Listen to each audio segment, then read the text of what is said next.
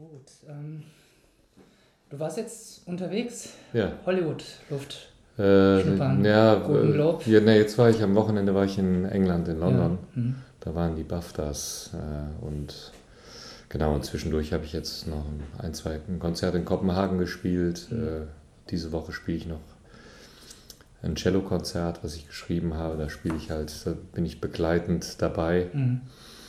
Genau, und so ist ja mein Leben gerade so ein bisschen äh, durch bestückt mit allen möglichen Herausforderungen. ja. So. Ähm, als wir uns das letzte Mal getroffen haben, hat es ja so gerade mit Filmmusik angefangen. Genau. Ich kann mich auch gut erinnern. Ja. Da wolltest du auch noch nicht so wirklich über Sachen reden, weil Nee. es war halt nicht druckreif und Nee. so weiter. Und ähm, naja, jetzt hat man innerhalb von vier, fünf Jahren ist er dann doch quasi bis zur Krönung geschafft, bis zur Oscar-Nominierung. Ja, Wie ja, macht es- man das? Wie geht das? Keine Ahnung. Also ich äh, sag mal so, du, äh, ich habe mich hat das immer interessiert als Thema. Mhm. So, ähm, ich habe eigentlich nicht, ich habe eigentlich immer gedacht, ich bin vielleicht einer der aussichtslosesten Kandidaten, weil ich überhaupt keine Beziehung in irgendwelche Filmszenen habe. Aber ich denke mal, was passiert ist, ist, ähm, dass gerade die Filmindustrie ähm, oder die Leute, die, sagen wir mal, mittlerweile sehr bekannt sind oder große Filme machen, ähm, die sind eigentlich mit meiner und vielleicht auch mit der Musik von Johann Johansson und äh, von, von Dustin O'Halloran, der, mit dem ich ja zum Beispiel jetzt die Nominierung bekommen habe, die sind mit, denen, mit der Musik irgendwie groß geworden. Das ist wie, ähm, als wenn man jetzt vielleicht, keine Ahnung, eine Band, eine Band wie Arcade Fire, ich meine, die haben ja auch schon, wurden ja, glaube ich, vor zwei Jahren, zumindest einer von der Band, wurde nominiert für einen Oscar. Ähm, das, ist eigentlich genau der gleiche, meiner Meinung nach das gleiche. Äh, Filmemacher und Bands oder Musiker, die sehr authentisch sind, die wachsen halt irgendwie zusammen. Und ähm, dann kriegt man irgendwann, äh, also wie in meinem Fall, da hat man das Glück, Mhm. dass das zusammenkommt und da liegen dazwischen liegen halt viele, viele auch wirtschaftliche äh, Entscheidungen. Da hat man überhaupt keinen, also man hat überhaupt keinen Einfluss darauf, dass das irgendwie klappt. Mhm. Und die Chance, dass man gefeuert wird, ist auch, äh, kann, es besteht durchaus. Die besteht da Ja, permanent. nicht permanent, also in unserem Fall nicht, aber sag mal, wenn du mit einem großen Tonstudio, also mit einem großen Filmstudio arbeitest, äh, ist, gibt, ich glaube, es gibt keinen Kompo Filmkomponisten, der nicht einmal so eine Erfahrung macht. Also, dass du einfach auf dem Job, äh, dass die Leute sagen, nee, gefällt uns nicht, Mhm. wir, machen, wir nehmen jemand anderen. Ja, was, was lernt man da beim, beim Filmmusik machen? Ähm, man lernt, ja, man lernt einmal eine Kollaboration, die ganz anders ist, weil es ist halt ein sehr fertiges, oft ein schon sehr weit gediehenes äh, Projekt, ähm, was man sich angucken kann. Und man lernt halt Zurückhaltung. Das finde ich zum Beispiel äh, für mich eigentlich so mit das Spannendste, dass ich Mhm. versuche, mich eigentlich nicht in den Vordergrund zu drängen, sondern zu gucken, wie kann ich eigentlich dem Film dienlich sein? In, äh, weil mh, alle anderen Projekte muss ich selbst ran und muss halt äh, quasi selbst das Projekt vorantreiben. Und in dem Fall ist es halt schon so, dass ich einfach mir das angucke und sage, ja, das könnte vielleicht, da brauchst du nur einen, einen leichten Hauch, da muss es ein bisschen mehr sein, da könnte es eine Melodie gebrauchen und manchmal natürlich auch genau das, was ich auch auf einer Platte mache. Mhm. Aber ich habe halt die ganze Palette. Ne? Und jeder Film ist anders. Ich meine, es gibt ein Lion ist ein Drama, ähm, das nächste ist vielleicht ein Thriller, ähm, dann macht man eine Liebesgeschichte. Und ich finde eigentlich, Geschichten erzählen ist schon, war schon immer was, was mich, äh, was ich toll finde. Und im Film, schon seit meiner Kindheit, bin ich immer ins Kino gegangen, nebenan, also Mhm. im Nachbardorf. Also Schon ein bisschen Kindheitstraum, wenn Film geht, Filmmusik zu machen. Ja, schon. Also ich weiß noch nicht mal, ob ich als Kind diesen Traum hatte, weil er war so unreal. Ja. Also, ne, es, es gab halt, ich habe halt mit 18 schon äh, Musik für eine deutsche Serie gemacht, für Ein Fall für zwei. Stimmt, ich. Ne?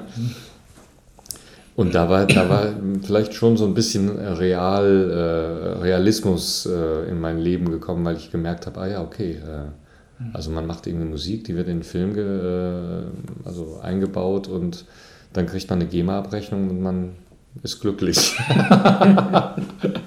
so, das fand ich so mit 18 ganz, äh, also fand ich ganz schön. Ne? Ja.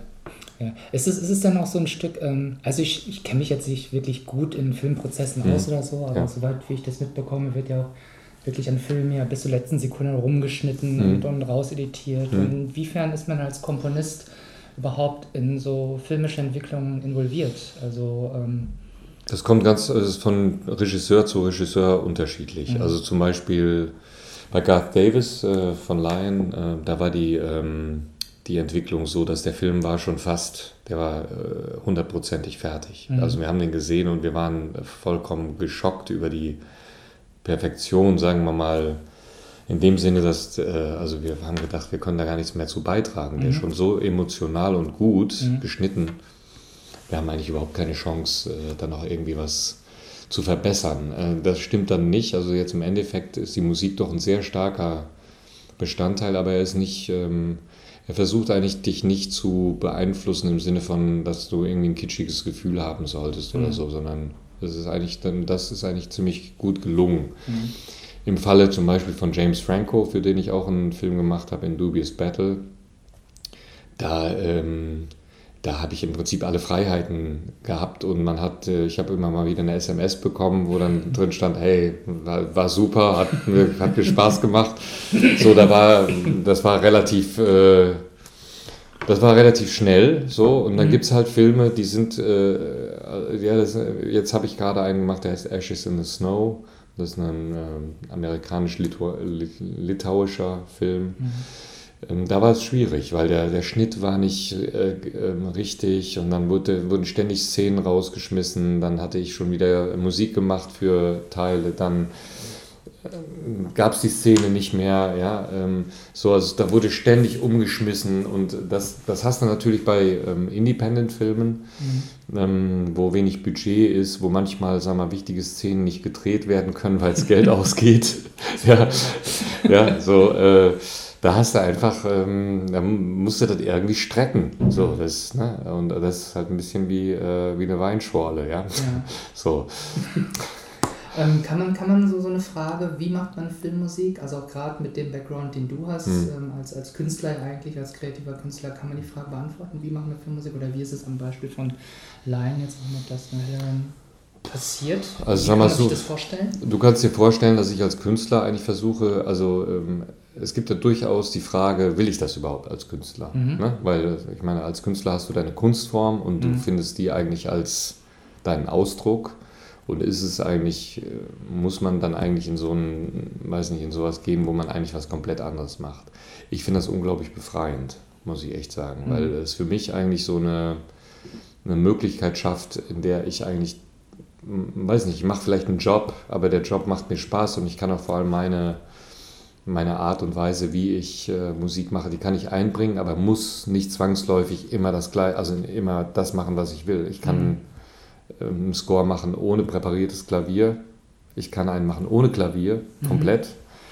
Ich habe zum Beispiel ja eine ziemlich große Sammlung an Synthesizern, die ich schon immer benutzt habe für irgendwelche Sachen. Ich war ja immer schon ein großer Fan von elektronischer Musik. Mhm. Ne?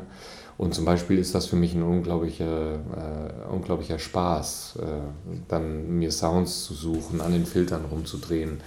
Ähm, also es gibt für mich dann einfach eine ganz andere, ein ganz anderes Spielfeld. Und ich glaube, das ist sozusagen für mich das, was mir daran, daran gefällt und wie ich daran gehe. Ähm, mhm. ja.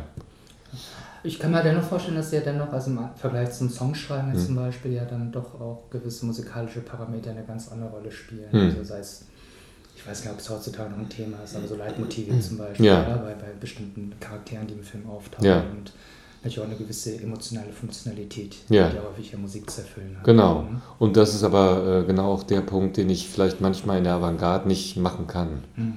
Weil die Avantgarde lässt dir halt auch nicht so viel Platz, mhm. was das angeht. Ja? Mhm. Also, äh, und das ist auch in, in einer gewissen Weise gut so. Aber äh, sag mal, jeder, jede Stilistik hat ja auch ihre Schranken. Also, und sobald man die überschreitet, äh, verlassen einen die Fans vielleicht. Oder, ne? Also es gibt ja durchaus diese Sorge, dass man irgendwie, keine Ahnung, was Komisches macht und auf einmal stehen irgendwie ähm, Fans von einer anderen, von äh, Schlagerfans vor deiner Bühne. Ne? Mhm. So, genauso wie ich mal mit äh, Johann äh, gesprochen habe, als er Musik gemacht hat für die uh, The Theory of Everything und auf einmal ähm, kommen halt vielleicht Leute, die, sagen wir, deinen Soundtrack in Theory of Everything gehört haben, der halt überhaupt nichts mit deiner Musik zu tun hat und sie mhm. wollen halt den Song daraus hören, so ungefähr. Ne? das ist natürlich eine, eine Gefahr, aber ja. es, äh, weißt du, es ist ja so, man muss halt einfach eine, das heißt ja nicht, dass du deine Grundhaltung aufgibst für deine Konzerte. Also wenn ich, ich bin jetzt nicht bereit, plötzlich all meinen Filmschaffen in meine, äh, in meine Arbeit einzubauen. Ganz im Gegenteil, ich will das ja genau schön abtrennen voneinander. Und ähm, einfach Filmarbeit ist halt einfach eine ganz andere, genauso wie ein, ein, Stück für ein Orchester schreiben oder für einen Tanz. Ja, es ist halt einfach anders. Und mhm. auch da mache ich Kompromisse, nur da wird es oft dann nicht so bemerkt. Mhm. Ja? Aber gab es da schon so, also Konfrontation will ich gar nicht sagen, klingt mhm. so zu offensiv, aber ähm, ja, bis jetzt so, nicht. so nach dem Motto, der Volker macht jetzt in Hollywood, der äh, nee, habe ich bis jetzt noch nicht, habe ich bis jetzt noch nicht erlebt. Ich meine, ich, ich würde mal sagen, das gibt es mit Sicherheit äh, irgendwo, aber ich glaube, dass sich Leute, also die so mich, sich mit meiner Musik auseinandergesetzt haben, die haben das, glaube ich, schon kommen sehen. Also zumindest haben die immer gedacht, äh, die Musik ist schon so filmisch. Mhm. Und äh, sagen wir mal, bei dem Film war es ja. Gesundheit. Danke. Bei dem Film war es ja wirklich so, dass der äh, Regisseur hat ja ganz viel von meiner und äh, Dustins Musik schon in dem Schnitt gehabt. Ne? Mhm. Das heißt, er war schon sich bewusst ähm, und kommt auch zu meinem Konzert in Melbourne, was ja einfach heißt, der, der ist jetzt nicht dahin gekommen, um einfach mir Hallo zu sagen, sondern er ist ein Fan von meiner mhm. Musik. Ne? Und das ist eigentlich eine, weiß nicht, das ist eine sehr schöne das finde ich schöner, als wenn man jetzt zum Beispiel gefragt wird für eine deutsche Serie, ähm, wo man einfach merkt, die wollen A, wollen die gar nicht, dass man irgendwie äh, kreativ arbeitet, mhm. sondern sie wollen, sag mal, im weitesten Sinne wollen sie das funktional haben. Mhm. Ne? Mhm. Was ja auch in Ordnung ist, aber das ist, glaube ich, nicht so meine, das ist nicht so meine Baustelle. Mhm. Ich musste kürzlich schmunzeln, weil ja so auch so die, die Live-Performance von Film-Soundtracks anscheinend, die ja mittlerweile sehr, sehr groß ist. Also diese John Williams-Stücke zum Beispiel auf Tour gehen oder auch mhm. Zimmer-Stücke zum Beispiel. Mhm. Ähm, die ja dann eher auch, wie du ja gerade schon gesagt hast, fast einen Schlagercharakter haben. Aber was, was macht für dich ähm, auch jetzt in deiner Arbeit gute Filmmusik aus? Oder was sind da so? Gute Filmmusik macht für mich aus, dass sie an der richtigen Stelle ist, also mhm. äh, nicht an der falschen. Ja. Und dass sie eigentlich den Film supportet. Also und zwar in einer Art und Weise, wo weiß nicht, Emotionen ähm, vielleicht verstärkt werden, aber nicht, wo man nicht getrieben wird, sagen wir zum Beispiel eine bestimmte Sichtweise zu haben. Zum Beispiel bin ich kein großer Freund davon, wenn Gefahr droht, dass die, die Musik vorher schon gefährlich wird. Mhm. Ja, ist für mich, äh, für mich ein Rätsel. Was ja sag mal, sehr lange verbreitet war, wurde dann schon. Und dann dachte ich, ah, okay.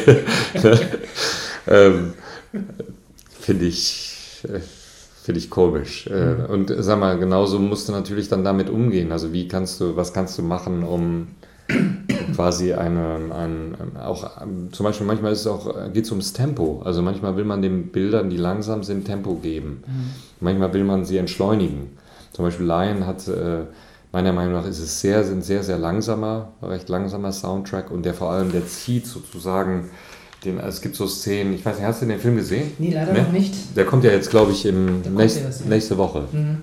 Also der, der, lohnt sich wirklich, das ist wirklich ein toller Film. Und äh, ähm, da gibt es so Szenen, wie dieser kleine Junge halt äh, quasi von, vor, seinen, vor diesen ähm, Menschenhändlern, die äh, quasi in Indien verschwinden, ja im Jahr um die 80.000 Kinder, die einfach verkauft werden. Mhm. Äh, und es gibt auch einen bestimmten Wert, den jedes Kind sozusagen einem Händler sozusagen bringt. Ja. Mhm. Ähm, und der Junge entflieht halt zu so seinen, äh, seinen äh, Peinigern, äh, bevor sie überhaupt an ihn rankommen. Und dann äh, läuft er halt in einer unglaublichen Geschwindigkeit und gehetzt und kann, kannst ihn sehen.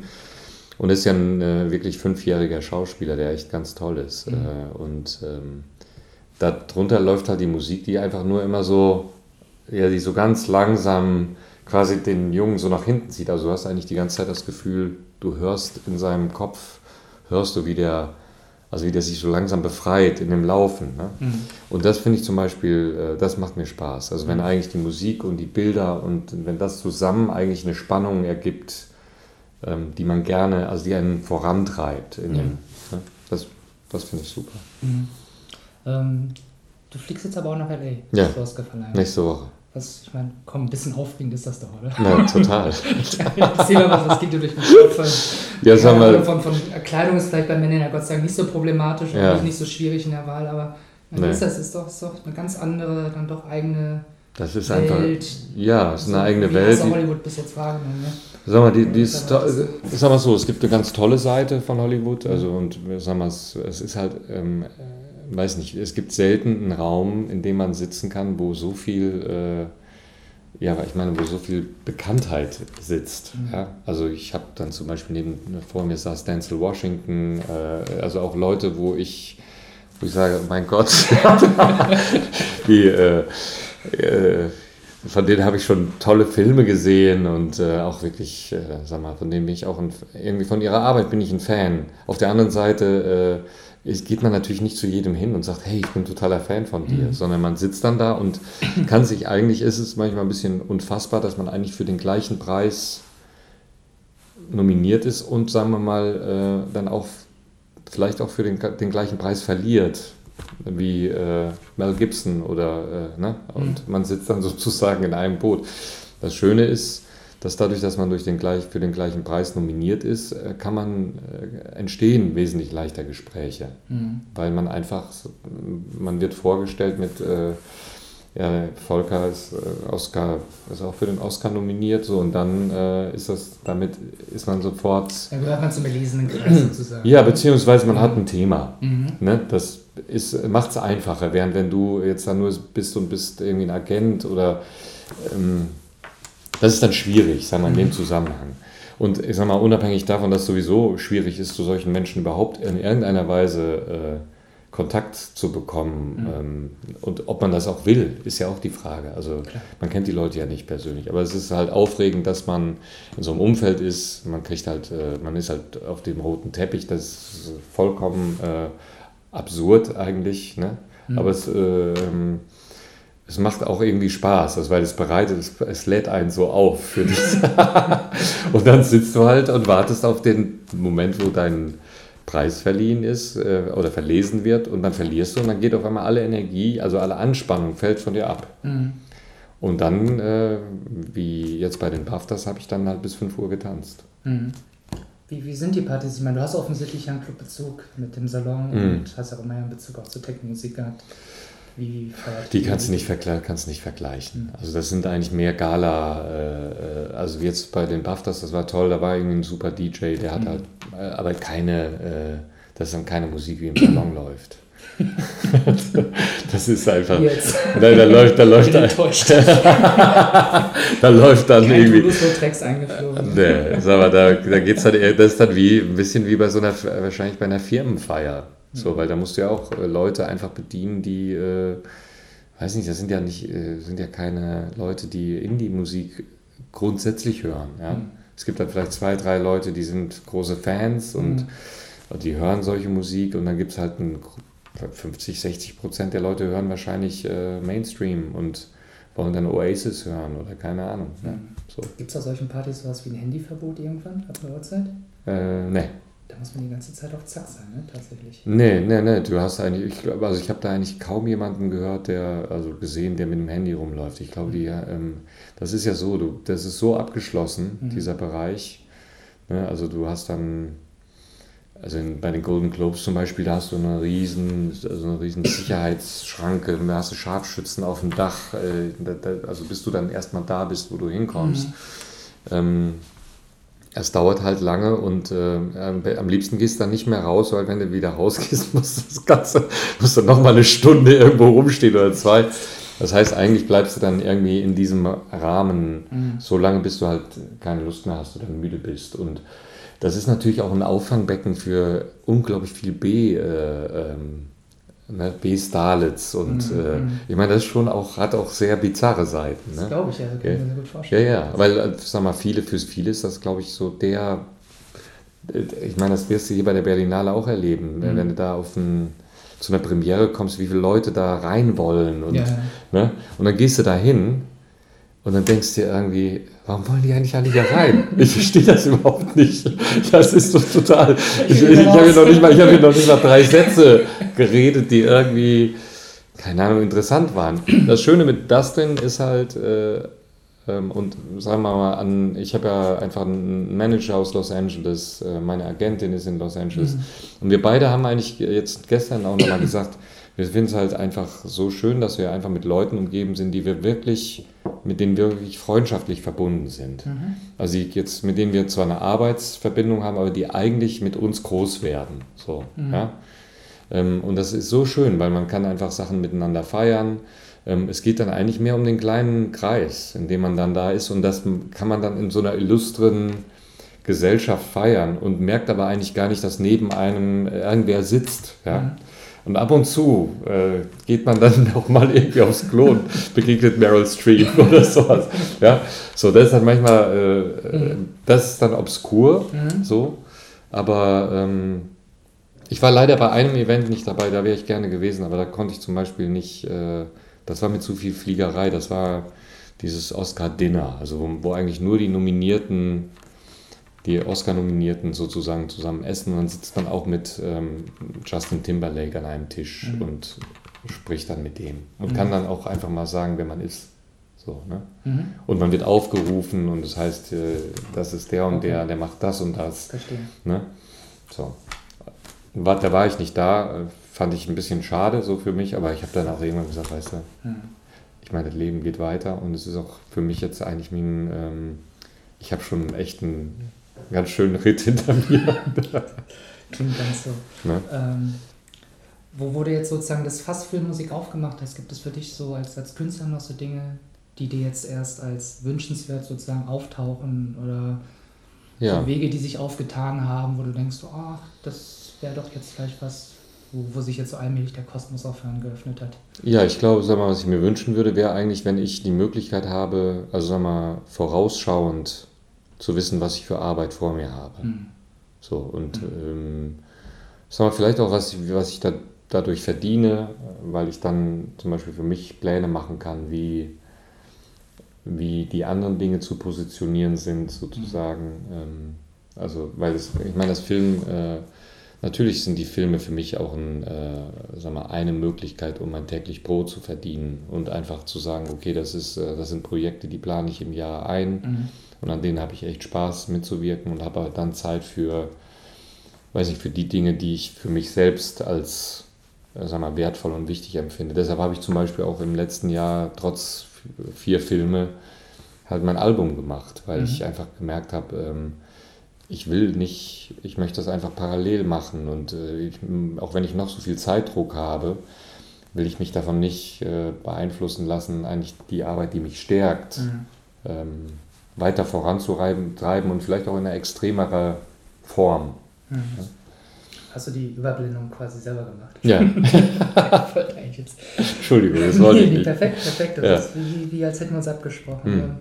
Genau, also weil neben der Sache steht jetzt auch das Album an, das mhm. erscheint jetzt im März und ähm, es ist, wenn ich das richtig verstanden habe, ein Science-Fiction-Album geworden, kann man das so sagen? Kann man vielleicht so sagen, ja. Vielleicht hat Science-Fiction in dem Sinne, dass es für mich ein weiß ich nicht, einen Ausblick, aber einen recht realistischen. Also Science Fiction ist ja eher vielleicht 95 Jahre im Voraus, wo man irgendwie denkt, äh, es geht um was, was noch nicht möglich ist. Ich spreche eigentlich, glaube ich, eher über Sachen, die mich grundsätzlich in einer Situation, die vielleicht auch, ähm, vielleicht ist das für mich auch die politischste Platte eigentlich, mhm. weil sie eigentlich für mich aufgeladen ist mit Fragen, die eigentlich mit der Welt zu tun haben, wie sie jetzt ist. Mhm. Und wo man eigentlich mit einem natürlichen Menschenverstand äh, quasi auch bestimmte Fragen stellen muss, die aber einem ständig ausgeredet werden, so ungefähr. Ja, das, aus welchem Grund auch immer. Also wo man sich fragt, wie kann eigentlich eine Menschheit äh, ständig einem erzählen, äh, dass das Rad viereckig ist, ja, oder äh, wo es mit der, mit der Erde hingeht und ähm, und das sehe ich gar nicht, ist gar nicht pessimistisch gemeint, sondern es ist eigentlich mehr für mich eine Frage, die, äh, die für mich keine Antwort in dem Sinne hat, dass ich Konzepte weiß, sondern eher, wo ich sage, okay, ich mache einen Katalog an Fragen auf und ähm, möchte damit eigentlich einen Anstoß geben, vielleicht das Gespräch darüber zu führen. So. Mhm. Ja. Was, was ähm, denkst du denn darüber, wenn du wirklich Fragen stellst, wie ähm, werden meine Kinder auf Mars fliegen, wenn ich das hm. richtig ja. erinnere zum Beispiel, ja. was dann tatsächlich passiert. Ähm, das, damit schließt man ein Stück weit ja mit der Welt ab. Tut man nicht? Nee. nee. Nein, ich glaube eher, das ist eine zwangsläufige Frage, die wir uns stellen müssen, weil wir an allen Ecken und Enden daran arbeiten, dass eigentlich die Erde zu klein wird. Mhm. Das ist eigentlich äh, für mich, weiß nicht, eine zwangsläufige Konsequenz, die ich in meinem Leben nicht mehr erleben werde. Mhm. Das werden aber meine Kinder und ihre Kinder erleben. Und für mich stellt sich halt zwangsläufig die Frage daraus, was kann ich eigentlich dafür tun, dass meine Kinder sozusagen einen Platz haben, in dem sie so aufwachsen wie ich. So, und äh, da ist meiner Meinung nach, äh, wollte ich, fand ich es halt irgendwie interessant, dass ich am Samstagnachmittag mich entscheide, meine Kinder zu besuchen und ich in einen Bus steige, der, also ein Airbus, der, der, mich, sag mal, in Lichtgeschwindigkeit zum Mars äh, katapultiert und am Sonntagabend bin ich zum Tatort wieder zurück, so ungefähr. Mhm. Ich fand die Vorstellung ganz interessant, weil ich dachte, ähm, wahrscheinlich ist das eine Möglichkeit der, ähm, ja um diesen, diese Expansion der Menschenmenge sozusagen in irgendeiner Weise in den Griff zu bekommen. Und man sieht ja einfach, dass die ganze Bemühung, mhm. die geht ja einmal in diese Richtung und dann gibt es halt die andere Möglichkeit des Kollaps, äh, um quasi die eigene Dezimierung, vielleicht auch um eine Naturkatastrophe, also wie es ja in der Eiszeit war durch, Mete durch einen Meteoreinschlag, das auf einmal komplett alle Gattungen äh, ausgerottet wurden. Ja? Also ich bin der Meinung, es braucht manchmal einfach so einen, äh, einen Kahlschlag, der wahrscheinlich, also der jetzt nicht in der, äh, also ich bin jetzt kein Freund davon, dass man es von Menschenhand herbeiführt, ja. Mhm. Aber es ist ja auch trotzdem, letztendlich sind Kriege ja auch äh, immer, immer ähm, äh, sagen wir mal, so gewesen, dass einfach die Menschheit sich dezimiert hat. Mhm. Mal unabhängig davon, was, äh, was der Grund war. Und mhm. unter dem Zusammenhang oder in dem Zusammenhang kommt ja noch hinzu, es gibt ja noch einen Titel auf dem Album, der heißt uh, I Live a, a, Thousand Years, was uh, sich auf einen Dokumentarfilm bezieht, den ich gesehen habe, wo ähm, der ging um Forscher, die quasi lebens, also lebenswichtige Organe in 3D-Druckern herstellen. Mhm. Und ähm, also was jetzt schon einfach möglich ist. Ne? Äh, und die eigentlich ganz genau herausgefunden haben, wie zum Beispiel die genetische, äh, der genetische Alterungsprozess stattfindet. Und dass sie halt sagen, rein theoretisch oder rein von den Möglichkeiten ist heute fast schon möglich, dass jemand, sagen wir, eventuell 1000 Jahre alt wird. Mhm. Ja. So, wenn man das bezogen auf die Menschheit äh, anwendet, er, erhöht das ja den, die Geschwindigkeit des Kollapses eigentlich. Wie will man das überhaupt? Ja. Das ist ja Aber wenn du die Wahl hast, wenn du die Wahl hast, glaube ich nicht, dass du dich für, für 100 Jahre statt 1000 Jahre entscheidest. Also ich, ich ja, natürlich auch nur, wenn es alle anderen machen. Genau. Das ist ja sowieso immer das Problem der Kybernetik oder auch so dieser Prothesen sozusagen. Ja. Wenn dann irgendwann alle einen besseren Status haben oder eine Grundlage haben, wie zieht man dann selber nach. Ja, und auch, sag mal, wenn du nicht alterst, ich meine, es ist ja auch eine Frage des, wir, wir sind ja heute schon, wir sind ja schon doppelt so alt wie äh, die Menschen im, um 1900 herum. Ja. Aber das Durchschnittsalter war äh, irgendwie 45. Da wäre ich, ich wäre schon längst, ich war, bin jetzt schon Rentner. Mhm. Oder ne, für die Leute damals wäre ich schon, hätte ich schon eine Weisheit. Ja. ne? Und das ist ja einfach nur eine Frage der Perspektive. Also äh, glaube ich, dass ich schon von der Wahrnehmung man sich, ich will nicht sagen an tausend Jahre, aber dass man sich schon an längere Zeiten äh, gewöhnen könnte, wenn der Verfall ähm, nicht wäre und wenn man zum Beispiel bestimmte Verschleißteile sozusagen auswechseln könnte, rein mhm. theoretisch. Ähm, aber nichtsdestotrotz führt das ja dazu, dass die Menschheit in ihrer Menge äh, sich in einer rapiden Art und Weise äh, nochmal vermehrt. Mhm. Ja. Und ähm, das ist eigentlich für mich, glaube ich, eine der, ich finde mal, die Welt als äh, Ressource die wird ja sowieso schlecht behandelt. Wenn dann noch die Menge an Menschen dazu mhm. kommt, das führt halt einfach irgendwann, dass das Ganze nicht mehr funktioniert. Mhm. Ist, ist aber nicht ein, also ist wie, wie gesagt, ich bin dann nicht, ich bin jetzt nicht so jemand, der das Schwarz am Himmel malt, sondern ich denke einfach, es ist eine, eine, wichtig, dass man umdenkt und einfach überhaupt darüber nachdenkt. Also einfach mal eins und eins zusammenzählt und sich sagt, okay, das sind so die, das sind für, für mich so die Fakten, was bedeutet das für mich mhm. eigentlich? Mhm. Und ob das dann bedeutet, man verkauft sein Dieselfahrzeug und sagt, ich kaufe mir ein Elektroauto, mhm. was vielleicht auch wiederum bedeutet, das ist vollkommen falsch, weil das Elektroauto mehr Müll erzeugt als. Ne? Also die Sachen sind halt, die Zusammenhänge sind so komplex geworden, dass man einfach manchmal nicht mehr genau weiß, ob das, was man entscheidend dazu beitragen will, dass es besser wird, ob das dann wirklich funktioniert. Mhm. Und das macht es für einen Menschen total, äh, dann sagen sie sich wahrscheinlich irgendwann, ist mir eigentlich auch egal, komm, fertig. Ja, aber sagen die meisten tatsächlich. Ja. Nicht? Ähm, ist, ist es dennoch dann am Ende auch eine Art Konzeptalbum geworden? Ja, schon. Also sagen wir so, es ist eigentlich für mich, also ich finde, es ist eigentlich in beide Richtungen für mich ähm, insofern extremer geworden, weil es einfach eine, weil es mehr, ich will mal sagen, nicht mehr Haltung hat, aber es hat eine, für mich eine ganz klare äh, Wertschätzung von dem, was ich, also sowohl vom Inhalt als auch von der Musik. Ich wollte einfach, sagen wir, für mich was machen, wo ich, wo ich irgendwie sage, das ist ein weiterer Schritt mhm. äh, dahingehend, dass zum Beispiel Musik aufgeräumter ist, dass sie, sagen wir, wesentlich minimaler an manchen Stellen ist, dafür an anderen Stellen so komplett durch die Decke geht und dann geht's wieder, fällt sie wieder zusammen. Ja. Also, dass sie einen anderen Spannungsbogen hat als alle Platten, die ich, äh, sag mal, zuvor gemacht habe. So empfinde mhm. ich das zumindest. Mhm. Ähm, mich, mich interessiert ja, wie, wie überträgt, ähm, wie überträgt Volker Bertelmann sozusagen solche Fragen, auch, auch grundlegende Fragen oder ähm, auch Hypothesen, die man aufstellt. Mhm. wie, wie überträgt der so etwas in Klang? Also mhm. es ist ja dann doch gerade im Bereich der Instrumentalmusik oder der Klaviermusik, mhm.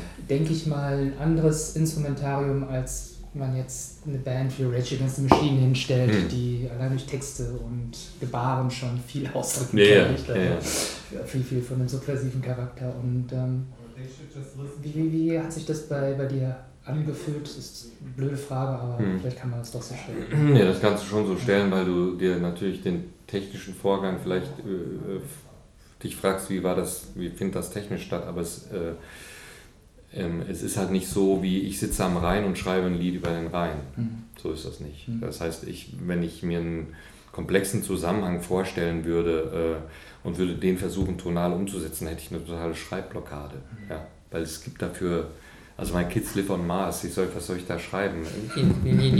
Irgendwie äh, eine, keine Ahnung, eine, eine wahnsinnig schnelle Bontempi-Orgel, die irgendwas mhm. äh, in, den, in den Weltraum schickt oder was heißt das denn für mich? Mhm. Ähm, und insofern versuche ich das eigentlich recht, ähm, also die Ab, das, das abgekoppelt, aber es hat eigentlich, es findet eigentlich in mir statt zu der Zeit, wo ich das Album mache. Also eigentlich ist das Album sowohl ein musikalischer Spiegel von dem, was mich musikalisch interessiert, als auch das, was mich inhaltlich interessiert und wo ich das Gefühl habe, das ist eigentlich was, was mich im Moment gedanklich beschäftigt und das möchte ich gerne in Verbindung mit der Musik äh, setzen. Mhm. So. Und ähm, dann bilde ich halt im weitesten Sinne Paare, die zusammenpassen. Ich baue mir halt so äh, Körper auf, in denen ich, in die ich Sachen schmeiße, Begriffe äh, Themen, die mich interessieren. Und dann fange ich an zu selektieren und zu sagen, das ist äh, genau das, was, was ich toll finde. Mhm. Und in dem Fall fand ich eigentlich ähm, What If eigentlich eine ganz gute, ähm, einen ganz guten, eine ganz gute Klammer, weil sie eigentlich so hypothetisch äh, sich fragt, ähm, was wäre denn, wenn das so und so wäre? Was, was folgt daraus? Und äh, eigentlich fing das schon mit Abandoned City ein bisschen an, weil es auch schon eine recht existenzielle Fragestellung hatte mhm. in dem Moment, wo man sag mal, einen leeren Lebensraum hat, der ja auch recht utopisch oder äh, Dystopia sein kann. Mhm. Ja, mhm. so. Gut, ähm, nochmal zu dem Science-Fiction-Thema ja. zurück. Also du bist ja bestimmt ein Kind der Science-Fiction ja. und ähm, ich ein Stück weit auch. Ähm, ich habe mich kürzlich gefragt oder auch einfach mal radikal festgestellt, ähm, dass Science Fiction ja in sich, trotz seines utopischen Anspruchs, ja eigentlich ja schon ein Retro-Vergangenheitsmodell ist. Mhm. Also, mhm. Ja, wie, wie, du ja gerade auch schon angedeutet hast, also früher haben uns in irgendwelchen Raumschiffen gesehnt und uns durch die Zeit reisen gesehen und haben tolle Filme gemacht und von Kubrick über Star Wars bis bis hin und irgendwie ähm, passiert das alles nicht mehr. Mhm. Ne? Weil offensichtlich sind wir gar nicht mehr in der Lage dazu, auch eine Ansatzweise ein Philipp K. Dicksches oder, oder Asimovsches Szenario zu entwickeln. Hm. Hm. Und so habe ich auch ein bisschen dein Album verstanden, in dem hm. du eher Fragen stellst, ohne zu sagen, in tausend Jahren werden wir so und so leben. Ja. Oder? So Nein, das ist auch. Nee, ich glaube, das Problem ist ja, wenn die, wenn die äh, Utopie sozusagen ein Bild wird, ähm, fängt man, kriegt sofort was Moralisches. Mhm. Und das ist für mich eigentlich, äh, Moral ist für mich was, was ich lebe für mich selbst. Mhm. Aber es ist was, was ich in dem Moment, wo ich es ausdrücke, eigentlich anderen Menschen sozusagen eine Klammer gibt, die ich eigentlich erstmal gar nicht äh, berühren möchte. So, wenn, mhm. sie mir Lust, wenn Sie mir was von Ihrer Moral erzählen wollen, ist es ja okay. Mhm. Aber ich habe ja, weiß Gott, nicht den Anspruch, Ihnen zu sagen, was meine Moral, also was Ihre Moral sein soll, sozusagen. Und so sehe ich das auch mit Utopien. Also für mich ist das eigentlich eher eine Frage, ähm, dass man eine Frage in den Raum stellt und jemand anderes kann halt für sich ähm, quasi das als Gedankenanstoß nehmen. Und in Verbindung mit der Musik, finde ich, ähm, entsteht halt so eine Assoziationskette und vielleicht sagt mir irgendwann jemand, hey, ich habe äh, Constant Growth Fails gehört und äh, habe die Musik dazu gehört und äh, irgendwie musste ich an, weiß nicht, an meine Firma denken, die ich irgendwann mal verloren habe und mhm. eigentlich ist das für mich eine ganz tolle, äh, keine Ahnung, eine ganz tolle Möglichkeit gewesen, äh, den Verlust sozusagen, äh, dadurch bin ich durch auf was ganz anderes gekommen, zum Beispiel. Mhm. Also das ist eigentlich so eine eine Abfolge an Gedanken gibt, die sich vielleicht in irgendeiner Weise verbinden. Und ich glaube, das ist das Leben meiner Meinung nach besteht genau aus solchen Ketten, die eigentlich manchmal ähm, äh, in erster Linie gar nicht intent, also mit der Intention begonnen wurden, das sozusagen das Ende schon zu bestimmen, sondern man sagt eigentlich, man wirft eine Idee in den Raum, die wird von jemandem aufgegriffen und zu was anderem überführt und der wiederum macht dies und dann kommt daraus mhm. das. Deshalb finde ich zum Beispiel Science-Fiction-Filme für mich eigentlich wie ein Beginn einer Assoziationskette, die manchmal im 1 zu 1 übertragenen Sinne äh, halt viele Menschen dazu anregt, keine Ahnung, den Beamer zu entwickeln, die, äh, weiß ich nicht, ähm, ne, die, mhm. die realen Möglichkeiten. Und dann gibt es ja auch immer noch einen philosophischen äh, Ansatz dahinter. Und zum Beispiel finde ich Arrival, den äh, Kinofilm, äh, finde ich zum Beispiel einen ganz tollen Ansatz eines Science-Fiction-Films, weil er eigentlich quasi alles, was wir bis dahin immer hatten mit Aliens, äh, zum Beispiel einfach da in dem Film nicht stattfindet, sondern dass man einfach sagt, hey, die sind hier angekommen und wir versuchen einfach mal ihre Sprache zu lernen. Ja. ja? So finde ich einen finde ich einen tollen Ansatz, der nämlich eigentlich sagt, ja, was wäre denn, wenn hier irgendwann mal ein Raumschiff landet und die Leute wollen einfach nur mit einem reden? Ja? Könnte ja durchaus sein. Hm. Ne? Hm. Ich muss ja beim, beim Hören deiner Platte ich weiß nicht warum, aber vielleicht liegt es daran, weil ich kürzlich irgendeine Doku gesehen habe, so eine Musikdoku, an das Boston-Cover denken, mhm. wo er die Gitarren als Raumschiffe in die Welt steigen. Ah, ja. Also quasi ja. bei dir einen Flügel als, als, als Raumschiff vorgestellt hatte. Ähm, ist, ist es eigentlich, ähm, also ich, ich sehe das jetzt, wie du ja auch schon gesagt hast, nicht so als utopisches Thema an sich an. Vielleicht, vielleicht fehlt es uns auch an Utopie und mhm. ähm, ist es für dich eher ein gutes oder ein schlechtes Zeichen? Wie fühlt sich das an? Äh, du meinst, äh, dass man das nicht als utopisch wahrnimmt oder was meinst du? Ja, ich habe so das Gefühl, dass auch so die Menschheit keine Utopien mehr hat. Hm. So früher konnte man sehr viel irgendwie darauf hineinprojizieren und jetzt bleibt es halt eher so ein bisschen vage und, und eher kontextualisierend. Also ich finde es hat... Äh, Oder wie, wie du den Film beschrieben hast, Arrival, da geht es um ganz konkrete soziale Interaktion hm. und gar nicht um... Nein, ich finde es hat bei... Es hat, es, ich finde, man muss sich halt die guten Seiten daraus ziehen mhm. und... Ähm, auf der anderen Seite darf das einen nicht dazu veranlassen, ähm, eine gewisse uninteressierte Haltung zu haben. Ich glaube, ähm, es erzeugt eigentlich für mich eine, ähm, eigentlich ein wesentlich menschlicheres Gefühl. Also ich finde, das Abkoppeln von der Menschheit auf, den, auf das Fantastische draußen mhm. ist ja erstmal was, das auf der einen Seite toll ist, aber es bedeutet nicht, dass wir hier nicht mal anfangen müssen, unsere sagen wir, unsere Dinge äh, mal in den Griff zu kriegen. So, mhm. ne? Und auch die Menschlichkeit, äh, mhm. sagen wir, das Mitgefühl, äh, das, das sagen wir mal, wir in einem Zeitalter leben, wo, äh, wo man irgendwie das Gefühl hat, wir sind irgendwie, wir leben, wir sind gerade wieder auf dem Weg ins 18. Jahrhundert, ja, wo äh, quasi Menschen kategorisiert werden. Ähm, wo man irgendwann sich fragt, wird man irgendwann morgens abgeholt zu Hause, weil man irgendwie nur was gesagt hat im, äh, im Radio oder keine Ahnung. Ja? So. Also das ist ja durchaus was, wo man sich fragt, okay, da muss man definitiv, anscheinend kommen die Erfahrungen der Menschen immer in Wellen. Mhm. Ja? Sie kommen immer wieder und es gibt anscheinend auch einen recht kleinen Lernprozess, ähm, der stattfindet. Ja? Ähm, und wahrscheinlich ist das Einzige, was einen lernen lässt, ist die Entwicklung der Te Technologie. Also Technologie treibt einen sozusagen äh, an oder treibt einen dahin, dass man halt ähm, plötzlich die Möglichkeiten sieht und sagen wir, mit dem Internet sich bestimmte Sachen verändern, Verhaltensweisen. Ich kann zum Beispiel alles, was ich jetzt mache, hätte ich ohne Internet, wäre nicht möglich gewesen. Also ich wäre wahrscheinlich in den USA oder in Mexiko oder Australien, wäre ich nie aufgetreten. Ja, äh, in der Zeit, wo ich angefangen habe, Platten zu machen, ähm, da hätte ich mich erstmal durch ganz durch ganz Nordrhein-Westfalen irgendwie spielen müssen. Wäre wahrscheinlich am Ende an einem Knochenbruch oder an irgendwas, hätte ich dann gedacht, äh, ich habe keinen Bock mehr, ich habe jetzt 1000, 5000 Konzerte gespielt, ja. ich möchte nicht mehr. Mhm. Ja? Und dann äh, wäre ich vielleicht nur in Nordrhein-Westfalen bekannt gewesen. So. So ist halt so, in Nordrhein-Westfalen kennt mich keiner, aber sagen wir in Melbourne, weil kommen irgendwie äh, 1000 Leute. Ja? So. Mhm. Also die Verhältnisse haben sich verschoben, aber es ist schön, äh, finde ich auch toll. Aber dass daraus resultiert, dass zum Beispiel Menschen sich abgrenzen wollen, das ist für mich ein Rätsel. Ja? Und es können durchaus nur Leute sein, die hier, also die auf Angst basierte Gründe haben, die sozusagen, wo sie Angst haben, dass ihre Existenz äh, hier nicht mehr so sein kann, weil Fremde zum Beispiel ins, ins Land kommen. Und insofern ist für mich ähm, der Effekt des, der nicht gelebten Utopie ist eigentlich für mich durchaus an realen Dingen zu arbeiten. Und auf der anderen Seite glaube ich, dass man durchaus Lösungen sich überlegen muss, wo, ja, wie, wie ist denn, was aus, daraus resultiert, wie kann man denn die Spannungen beseitigen, was muss man machen, wie kann man mhm. sich um die Erde kümmern, ja?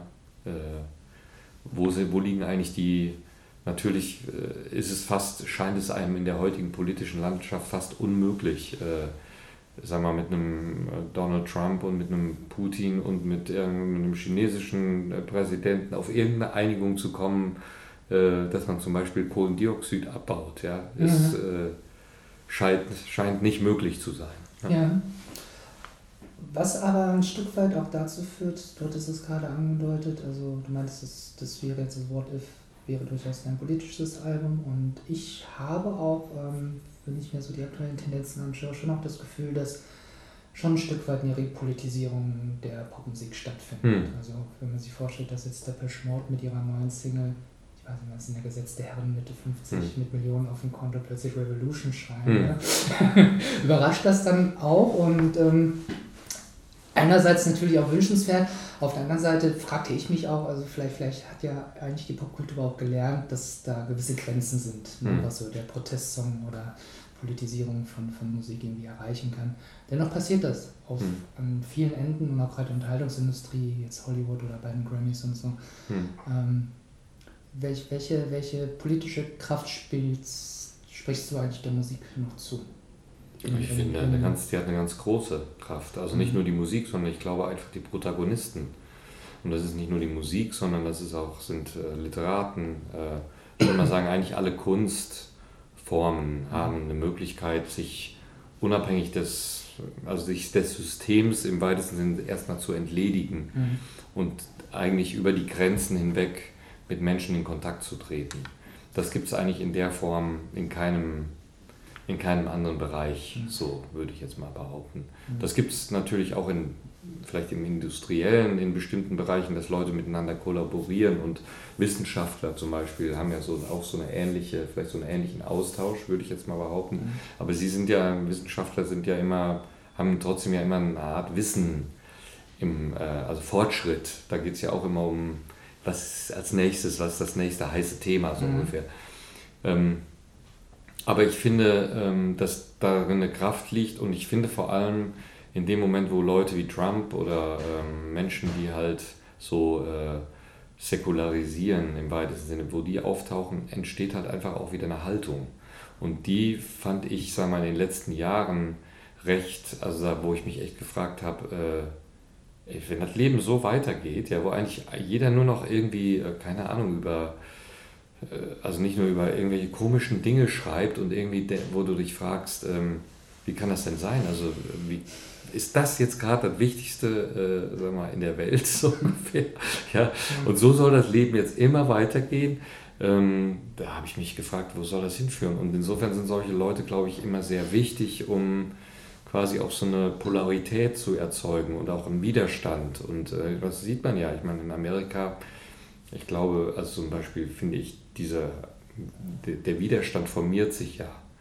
Und genauso auch in Europa. Ich meine, wir haben ja auch äh, viele Strömungen, die meiner Meinung nach äh, Widerstand brauchen. Und ich finde, da gehört dann als erstes dazu, dass man als Künstler und vor allem in der Pop-Welt hat man natürlich auch eine unglaubliche Fangemeinde. Man erreicht halt einfach auch viele mhm. Menschen auf sehr direktem Wege. Mhm. Ähm, wenn du die mal alle zusammenzählst, äh, ist das schon, ist das schon eine Menge an Menschen. So, und äh, die dann zum Beispiel eine Strömung wie der AfD oder solchen Rechtsradikalen einfach mal, äh, mal kurz sagt, wo der Hammer hängt. Ja? Also das finde ich zum Beispiel äh, sehr wichtig.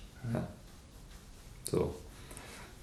Ob das dann praktisch, ähm, sagen wir, sich transportiert und dass zum Beispiel trotzdem Leute aus welchen Gründen auch immer dann an die Macht kommen. Mhm. Äh, ich meine, das entzieht sich am Ende des Tages dann auch ein bisschen dem Einfluss. Ich meine, in Amerika hat ja keiner damit gerechnet, dass das passiert. Beim Brexit hat niemand damit gerechnet, dass ja. sie austreten. Vielleicht werden wir auch wieder überrascht. Ich meine, Le Marie Le Pen ist, äh, steht ganz vorne in den Startlöchern. Ne? Der holländische Kollege ist auch schon. Äh, also.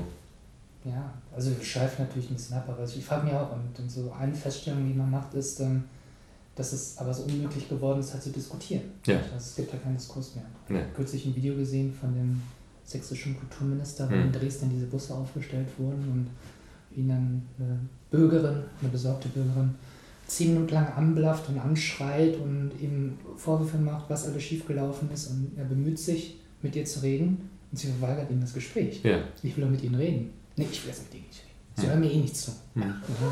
Ja gut, aber daran haben die natürlich auch sehr lange dran gearbeitet, muss man nur mal sagen. Also die, die Abkoppelung von der Politik, also äh, dass sie vielleicht nicht mehr deine Stimme sind, das, äh, ne? aber das sind alles Dinge, die finde ich gehören halt zu so einem Album, also jetzt bei mir zumindest, mhm. natürlich ist die Zeitströmung da äh, so und ich finde es auch schwierig, dann, ähm, sagen wir mal so, in so, gibt natürlich auch so Widerstand, der ist so geplant, also der ist dann fashionable. Ne? Mhm. Heute sind wir ja so ein bisschen auch in Zeiten, wo gerade das, finde ich, ganz schwierig geworden ist. Mhm. Also das ist eigentlich so eine, äh, dass eine ehrliche Antwort auf irgendwas ist dann sofort irgendwie äh, Lüge oder äh, es wird halt immer sofort platt gemacht, obwohl man es halt wirklich meint. Ja? ja. So. Mhm. Ähm, das macht es halt manchmal, macht es im Moment ein bisschen schwierig. Aber ich würde mal sagen, man, man sollte damit nicht aufgeben. Und äh, insofern ist das Album meiner Meinung nach ein sehr hoffnungsvolles Album. Ja, auf jeden Fall. Ähm, hat Musik noch was Therapeutisches für dich in solchen Fällen wie dem Album auch? Ja. Ja, ja ne, nicht nur im Album, sondern auch äh, alleine Klavierspielen ist für mhm. mich wie, ein, äh, wie eine Zeitreise. Ne? Mhm. Also kann ich, weiß nicht, wenn ich manchmal denke, ich bin gerade in so einem Hamsterrad, dann setze ich mich ans Klavier und dann ist das wie so, äh, ja, ist halt wie eine Meditation. Ne? Mhm. So, und, äh, verlierst Zeit, hörst, keine Ahnung, Musik, die du machst. Ähm, ja, im Prinzip ist das ein Konzert für mich selbst spielen. Ne? Mhm. Ja. Du hast ja, du hast ja im Laufe deiner Zeit, letzte, vorletzte Frage, ja, ähm, so dein Setup auch immer weiter ausgebaut, wie gerade gesagt, mit Synthesizern und so weiter. Mhm. Nicht, dass ich sagen würde, dass ich das Klavier irgendwann ausgespielt hätte, hm. würde ich niemals unterstellen wollen. Hm. Aber so ein bisschen hat sich das angefühlt im Laufe der letzten Jahre. Es kam ja wieder was dazu hm. und die Sounds wurden diverser und hm. ähm, auch komplexer tatsächlich. Wie würdest du das in eigenen Worten beschreiben, so die technische Entwicklung? Also sag mal so, bei mir ist das eigentlich nicht, ja, bei mir ist das, es gibt natürlich einen, einfach einen zwangsläufigen Wunsch der Weiterentwicklung. Hm. Ähm, es gibt auch einen zwangsläufigen ähm, ein zwangsläufiges Abkoppeln von der neoklassischen Welt, weil ich die einfach überhaupt nicht ertragen kann. Das ist für mich eine, äh, ein Auffangbecken von, wie soll ich sagen, von Weichspülern im weitesten Sinne. Ja? Also von so einer, wo, wo man sich fragt, äh, wie kann das, also äh, das ist zum Beispiel für mich keine Haltung, mhm. ehrlich gesagt. Mhm. Das ist irgendwie ein ein kollektives äh, sich in den Arm nehmen und das ist ganz, ganz toll. Ne? Mhm. Während um uns herum quasi überall die, wie soll ich sagen, die Abgründe sich auftun. Ja? So sitzen wir noch auf einer Insel und hören uns eine Klaviermusik an. Ja? Mhm. So, und dazu möchte ich einfach nicht gehören. Ich möchte einfach für mich eine. Sag mal so, das heißt nicht, dass ich Romantik und äh, Klavier ist natürlich auch ein sehr romantisches Instrument und ich finde, äh, emotionale Musik mag ich so total gerne. Mhm. Laien ist zum Beispiel recht romantisch und auch, sag mal, recht tonal und, äh, und weich und mhm. ne? Trotzdem ist das ja eine Musik, die in Verbindung mit einem Film zu sehen ist. Wenn, während wenn ich jetzt meine eigene Musik mache, habe ich schon das Gefühl, ich möchte mir eine Palette erarbeiten und möchte auch die Leute, meine Fans sozusagen mitnehmen auf eine Reise, wo sie sich, sie müssen sich dehnen. Also ich habe keine Lust, dass sie irgendwie so äh, weiß nicht, nach der vierten Platte, ja, aber die dritte Platte hatte viel, war viel weicher oder hatte noch viel mehr, da konnte ich noch mit meiner Freundin Rotwein trinken und träumen. Ja. Ich stelle mir das gerade ne, aber, aber, so, das passiert. Das, das ist echt äh, Realität. Ja? Mhm. Äh, dass auf einmal Leute meinen, sie, äh, ja, sie können deine Arbeit miteinander vergleichen oder drängen dich halt in so eine, so eine komische Welt. Das war noch nie mein, mein Ding. Also mhm. gibt es einmal diese Entwicklung. Das heißt aber überhaupt nicht, dass ich Klaviermusik äh, reine Klaviermusik, total, ob ich, dass ich die verabscheue. Ich glaube einfach nur, es geht darum, um die Art und Weise, wie sie transportiert wird. Und mhm. ich habe zum Beispiel zur gleichen Zeit, wie ich jetzt äh, What If gemacht habe, habe ich halt äh, auch eine, habe ich glaube ich 40 äh, Klavierstücke aufgenommen, die halt überhaupt keine Präparation haben, genauso wie bei I Close My Eyes eigentlich, bei dieser mhm. Platte bei Abandoned City, weil ich eigentlich gerne diese beiden Pole also die interessieren mich. Mich interessiert das Weggehen und das äh, Eröffnen sozusagen von neuen Wegen und Genres im mhm. weitesten Sinne. Oder auch das Verbinden wieder mit Hip-Hop, mit alten, liebgewordenen oder alten Lieben sozusagen. Mhm. Und auf der anderen Seite quasi dem Instrument auch eine gewisse, ähm, einen gewissen Tribut äh, zollen und zu gucken, was kann ich eigentlich mit dem Instrument machen, was mir gefällt. Mhm unabhängig davon, ob das jetzt was ist, was die Erwartungen erfüllt. Und ich glaube, da in dem Spannungsfeld bewege ich mich und vielleicht wird es halt irgendwann eine Platte sein, die, wo kein Klavier mehr drauf ist. Mhm. Und ich hoffe, dass es dann trotzdem noch eine Hauschka-Platte ist. Davon, davon sollte man ja aus. Sehe ich auch so. Aber so, so, so, so den, den, den Punkt, irgendwie das Gefühl gehabt zu haben, so jetzt habe ich das Klavier echt ausgeschöpft oder irgendwie Nee. Da kommt nichts mehr, es ist nie passiert. Ja? Es nee. ist und bleibt ja, das, ist das größte Instrument. Ja, es ist einfach das, ist das Instrument, was ich beherrsche. Ja. Ne? Also was ich vor allem gut beherrsche. Davon abgesehen, ja. Genau, und ähm, das ist eigentlich so, mit den Präparationen, finde ich, gibt es halt einen unendlichen Fundus. Ich meine, jetzt bei der Platte habe ich ja auch diese Player-Pianos benutzt, ähm, die halt quasi computergetriebene ja. akustische Klaviere sind. Mit denen kann man auch unglaublich tolle Sachen machen, weil die halt mechanisch sind aber trotzdem akustisch und man kann halt, weiß nicht, Patterns erzeugen, die sich verschieben. Äh, man kann äh, also sehr stringente Sachen machen, die man mit der Hand gar nicht spielen kann. Und mhm. ich finde, äh, da geht es mir vor allem darum, um den Klang und auch um das Arbeiten mit Farbe und mit, also eigentlich wie, ein, wie eine Skulptur. Also man, man nimmt dann das Instrument zwar wie ein Werkzeug, aber ich kann auch Skulpturen mit anderen Dingen machen. Das ist ja wie, weiß ich, Steve Reich vielleicht ein Stück für äh, Percussion auf einem Tisch geschrieben hat. Ja? Mhm.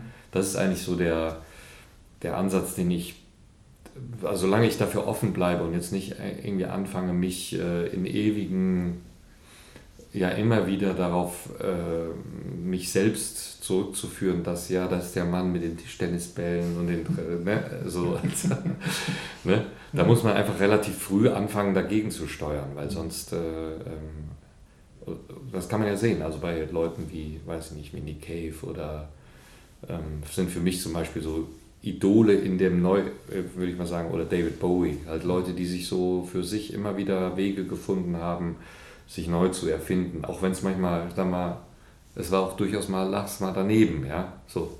Also wo man dachte, was ist Na, Scheitern gehört dazu. Also. Genau das ist der Punkt, ja. Und das, ähm, insofern äh, habe hab ich da eigentlich äh, Lust, weiß nicht, solange ich Platten machen kann, auch Sachen auszuprobieren und zu gucken, ja, was, was so geht.